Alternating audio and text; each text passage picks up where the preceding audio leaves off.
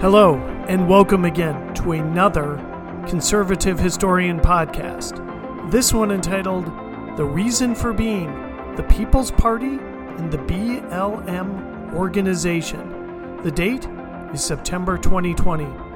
But before we get to the podcast, I did just want to mention that beginning, and we now have a firm date, on October 15th, the Conservative Historian book, yes, the Conservative Historian book called Collected Works, will be available for sale on Amazon.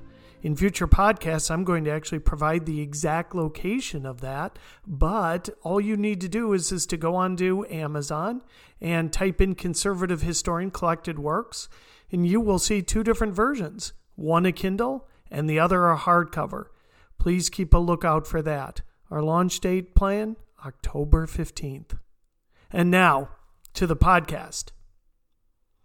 Even before revisionist history, in the form of the 1619 Project, or the leftists' fever dreams of various history professors, the fix was already in.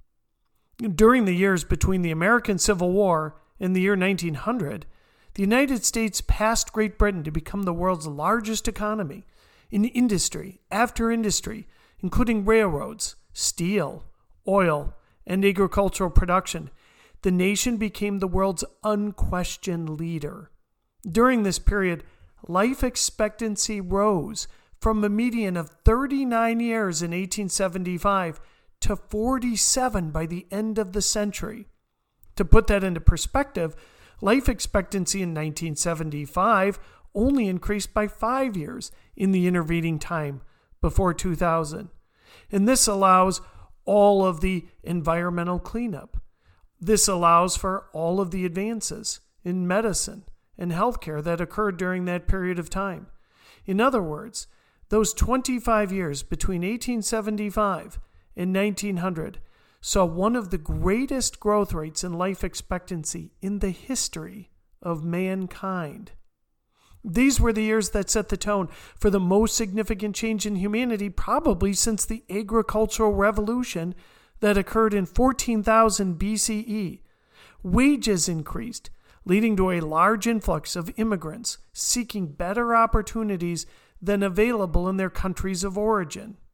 America's industrial might led to automobiles, airplanes, medical devices, pharmaceuticals, antibiotics, and mechanized agriculture.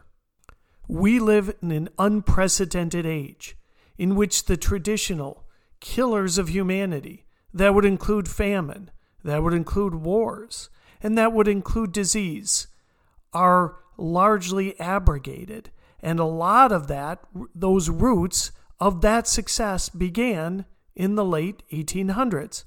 Now, I know a lot of you will be thinking, elimination of disease or pestilence, what about COVID? As of this reading, in September of 2020, there are, unfortunately, 6 million cases of COVID that have occurred since March in the United States. But let's put that into perspective. That is roughly 2% of the total population of the United States.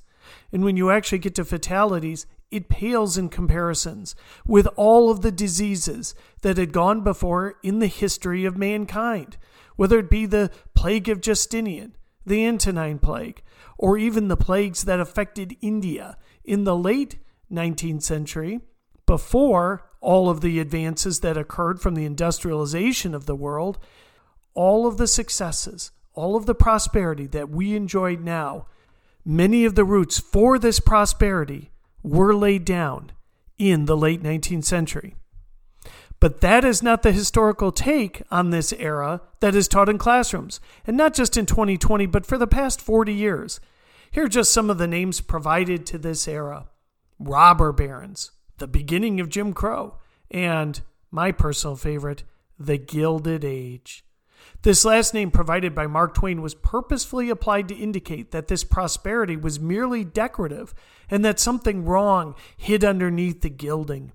For historians of the 20th century, especially Matthew Josephson, Arthur Schlesinger Sr., and more recently Howard Zinn, the late 19th century had to be viewed in this context, a context of negativity. All the better to provide the progressive era as the antidote for the era's supposed ills that came before. Here's an example of Howard Zinn's comments on this era from his People's History of the United States. Quote, "In the year 1877, the signals were given for the rest of the century. The blacks would be put back. The strikes of white workers would not be tolerated. The industrial and political elites of North and South would take hold of the country and organize the greatest march of economic growth in human history. They would do it with the aid of, at the expense of, black labor, white labor, Chinese labor, European immigrant labor, and female labor, rewarding them differently by race, sex, national origin, and social class, in such a way as to create separate levels of oppression, a skillful terracing to stabilize the pyramid of wealth," unquote. It almost makes one nostalgic for the halcyon previous 4,000 years of history with all of that wonderful warfare, disease, famine, and slavery. Because let's not forget, every society had a form going back to the Sumerians of slavery. Mention of wage increases, expanded life expectancies, McKinley's attempts to abrogate Southern voter suppression? Not in Zinn's take, but even he could not discount the era's gains. Quote, "Machines changed farming. Before the Civil War, it took 61 hours of labor to produce an acre of wheat. By 1900, it took 3 hours and 19 minutes. And manufactured ice enabled the transport of food over long distances, and meatpacking was born," unquote. Part of the longer lifespans was directly related to agricultural improvements that could feed larger and larger populations, putting paid to those such as Thomas Malthus, who believe in doom and gloom if the world's population exceeded 1 billion. Given this context, it is not strange that one particular movement of the late 19th century, the Populist Party or People's Party, gets so much press despite its relatively short lifespan. The People's Party was founded in the early 1890s, but by 1896 had been largely subsumed into the Democrats under William Jennings Bryan. In contrast, the Greenback Party was around for 25 years and the Silver Party for 19. Yet the People's Party gets all of the attention. Here is Zinn. Quote, "The alliances were not getting real power, but they were spreading new ideas and a new spirit. As a political party, they became the People's Party or Populist Party and met in convention in 1890 in Topeka, Kansas. The great populist orator from that state, Mary Ellen Lease, told an enthusiastic crowd, 'Wall Street owns the country. It is no longer a government of the people, by the people and for the people, but a government of Wall Street, by Wall Street and for Wall Street. Our laws are the output of a system which clothes rascals in robes and honesty in rags,'" unquote. So much of the People's History of the United States by Zinn is very detrimental to pretty much all of the core institutions of the nation. And yet when Zinn starts to talk about the People's Party, the adjectives start to flow. Mary Ellen Lease is not an orator. She's the great populist orator.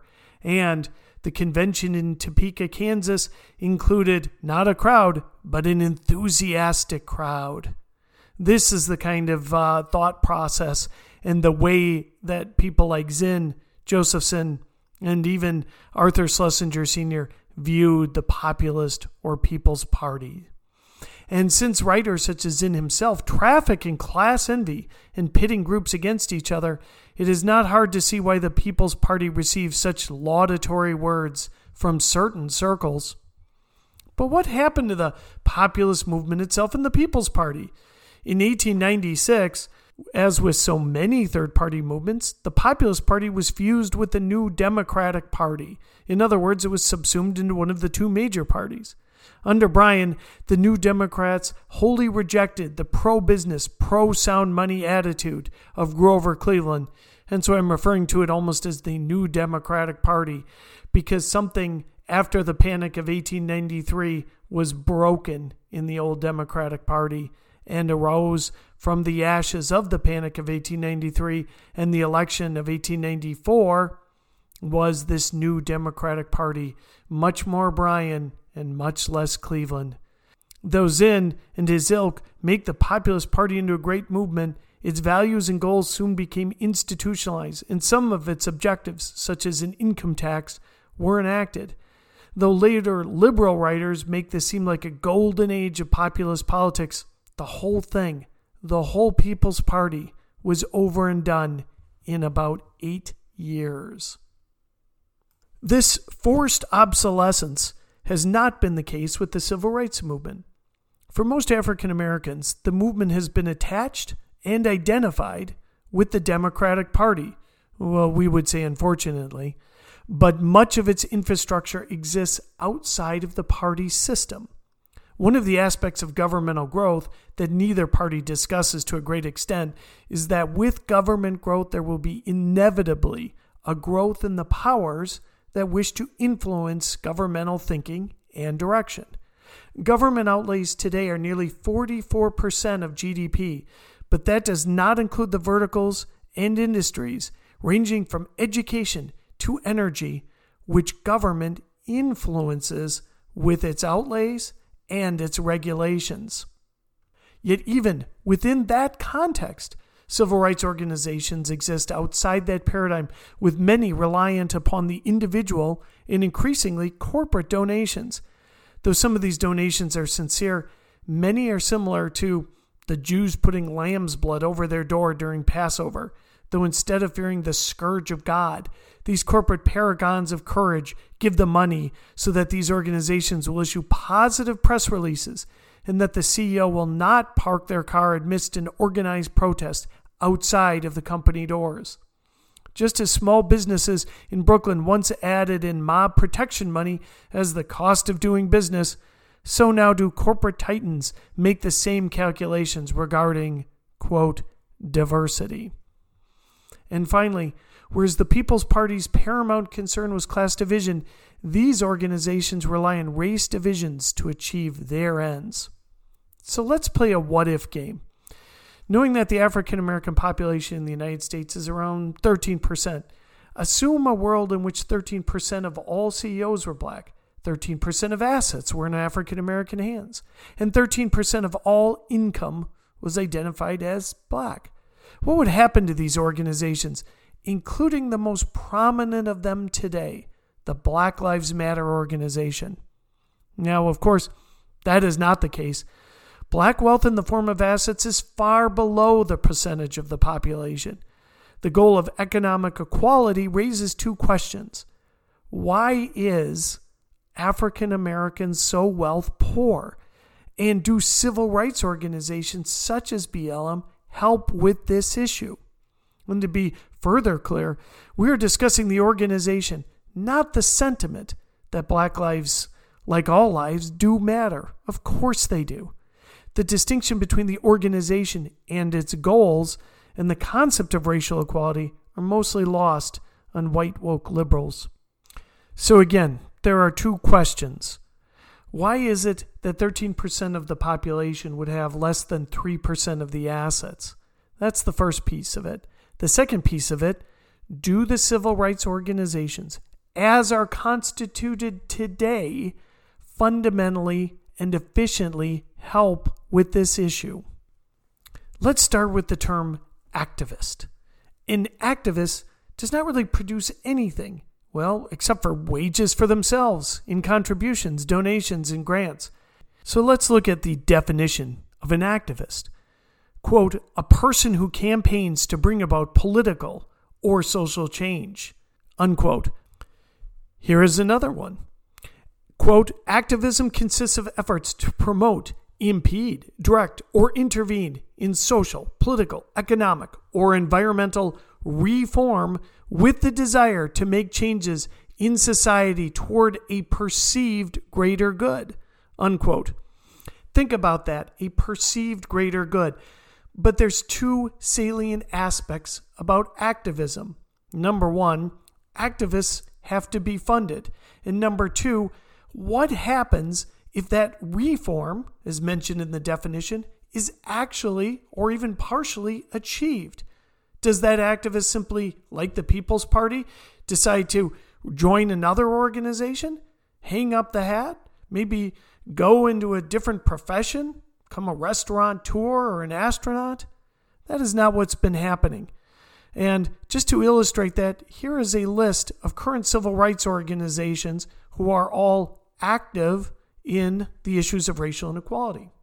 I'm going to give you the names and the years upon which they are founded. And starting off with probably the oldest one of them all, founded by W.E.B. Du Bois in 1909, the National Association for the Advancement of Colored Peoples. There's also the American Civil Liberties Union, founded in 1920. The Nation of Islam, founded in 1930. United Negro College Fund, 1944. Southern Christian Leadership Conference, this was MLK's organization, 1957. Live Free USA, 1966.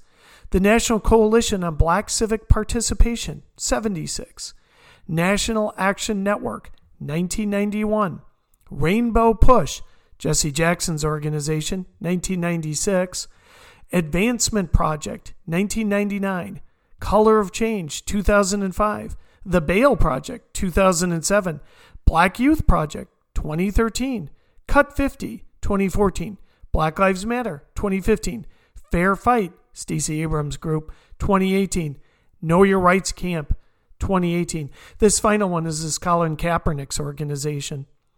What this list does not cover is diversity administrators now employed by thousands of colleges across the nation. A rough estimate, let's say there's 4,000 accredited colleges and universities. Each is employing 5 individuals with such a role. We're doing that on average because some might employ less, but Yale employs over 50, pulling that mean higher and higher. This means another 20,000 people wake up each morning thinking of ways to talk about racial inequality in our nation. And these people want to, well, they need to get paid. In the case of Al Sharpton, who flies in a private jet, that means lots and lots and lots of pay. And this does not include governmental entities such as the EEOC that exist as a part of a charitable complex that also includes these civil rights organizations, but also law firms, the academy, corporations, journalists, and think tanks.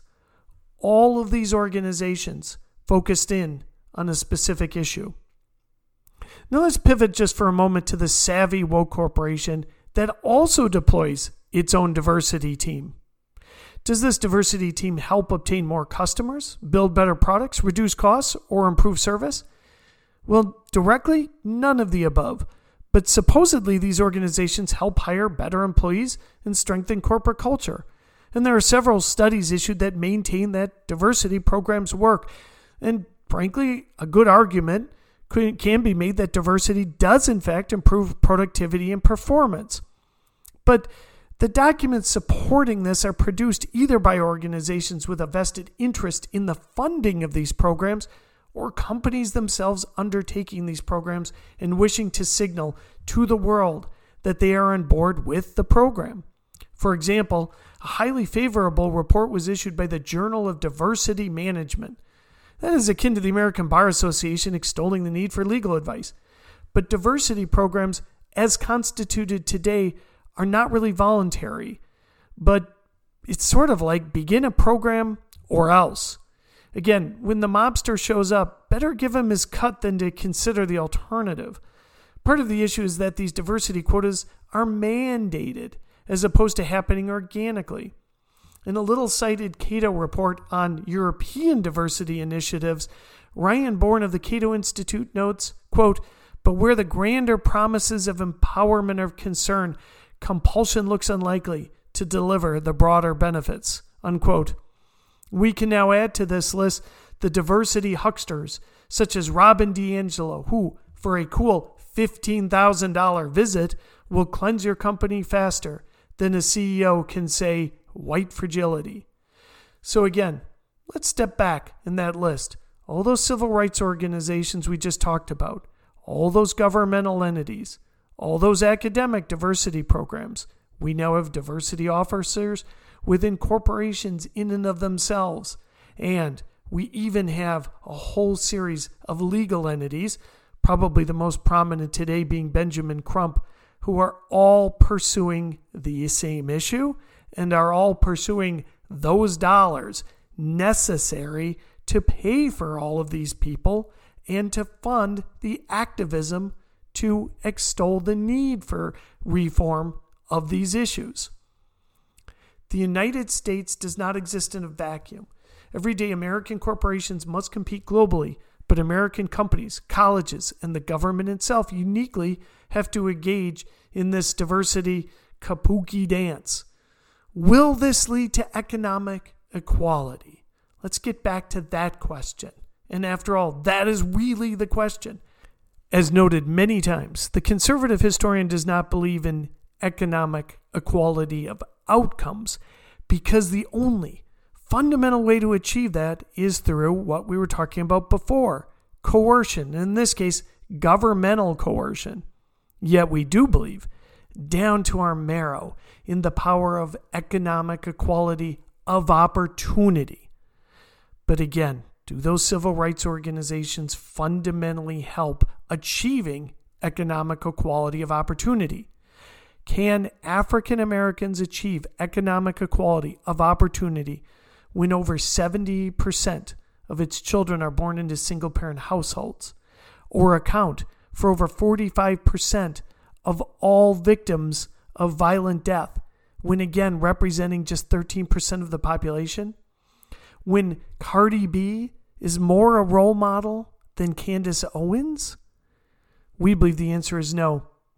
For all of its class envy and proto-Marxist beliefs, the People's Party faded not just because of integration in the Democratic Party.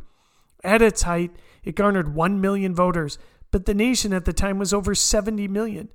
It failed because its ideas did not fundamentally match the reality of what was happening in the United States. They talked of all of the inequalities that were going on while the nation was experiencing, and the world subsequently, unprecedented prosperity. That is why the United States did not experience the kind of revolutions that in 1911, the Chinese government was overthrown, no more emperors, and then later in 1917, the Tsarist Russians were also overthrown by the Bolsheviks. No revolution in the United States, not even close. 1 million out of 70 million does not constitute a significant movement or issues, no matter what Zinn or Schlesinger or all of these other historians would like us to believe. When the civil rights movement began in the 1960s, there were no black billionaires, no black CEOs, no prominent black scientists. Blacks did not serve as intimate advisors to presidents. They did not serve in cabinet posts, such as Secretary of State and Attorney General. And we also would remind the listener as much as possible, the first black Secretary of State was appointed by a Republican. The first black female Secretary of State also appointed by that same Republican.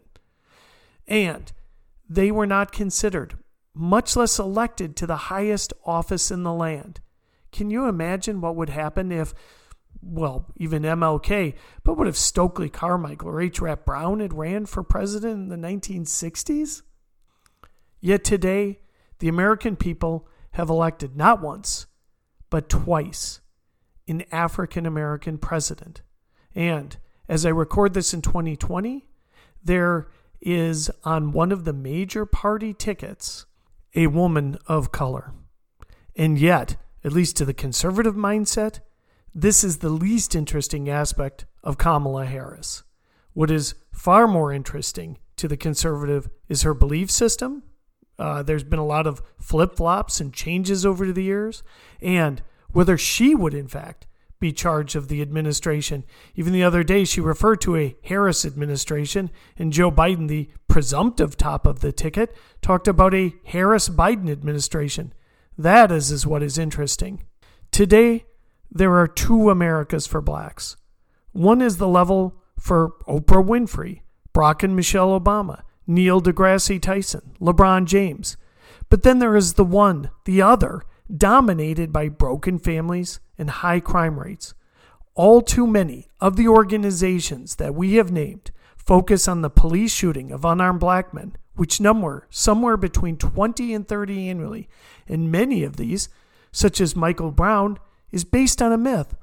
But when there are over 6,000 black Americans murdered every year, the vast majority by other blacks, this pales the police homicides almost into insignificance. So why do so many civil rights organizations worry about police reform? Because they, unlike the People's Party, want to stay relevant. And to do that, they will follow the money. Their reason for being is not really to help African Americans, but rather to perpetuate their existence. Thank you. I really hope that you have enjoyed this podcast. And please proceed to our website, www.conservativehistorian.com, for all of our podcasts, our videos, our columns, our essays, and even our book reviews. And as of October, go on to Amazon. The last 2 weeks in October, go on to Amazon and look for the Conservative Historian Collected Works. We really appreciate your listening. Thank you.